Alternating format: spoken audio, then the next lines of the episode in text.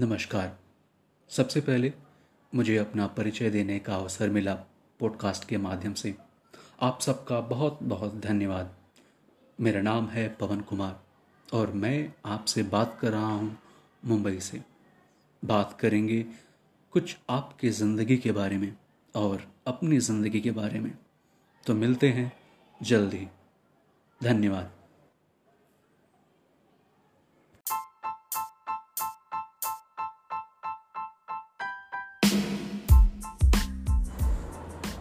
नमस्कार, मैं हूं पवन कुमार और मैं आपको अपने पॉडकास्ट लफ्ज़ों की धारा में आपका स्वागत करता हूं।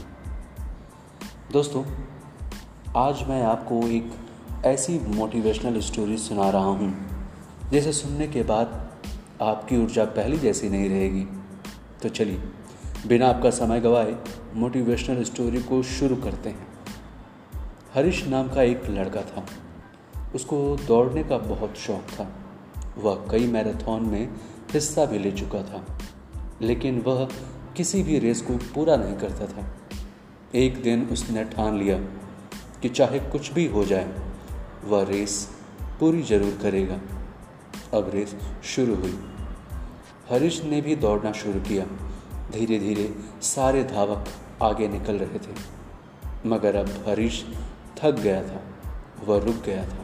फिर उसने खुद से बोला, अगर मैं दौड़ नहीं सकता तो कम से कम चल तो सकता हूँ। उसने ऐसा ही किया। वह धीरे धीरे चलने लगा, मगर वह आगे जाकर बढ़ रहा था। अब वह बहुत ज़्यादा थक गया था और नीचे गिर पड़ा। उसने खुद को बोला कि वह कैसे भी करके आज दौड़ को पूरा ज़रूर करेगा।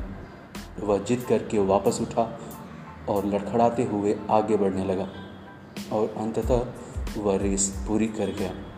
माना कि वह रेस हार चुका था, लेकिन आज उसका विश्वास चरम पर था, क्योंकि आज से पहले रेस को कभी पूरा नहीं कर पाया था। लेकिन आज वह बहुत खुश था, क्योंकि आज वह हार कर भी जीत चुका था। हरीश की कहानी से हमें यही सीखने को मिलता है कि अगर हम लगातार आगे बढ़ते रहें तो एक दिन हम हार कर भी जीत जाएंगे। छोटे छोटे कदम बढ़ाते जाओ और आगे बढ़ते जाओ, यही सफलता का नियम है। अगर आपको भी ये मोटिवेशनल स्टोरी अच्छी लगी हो तो कमेंट के माध्यम से हमें ज़रूर बताएं। धन्यवाद।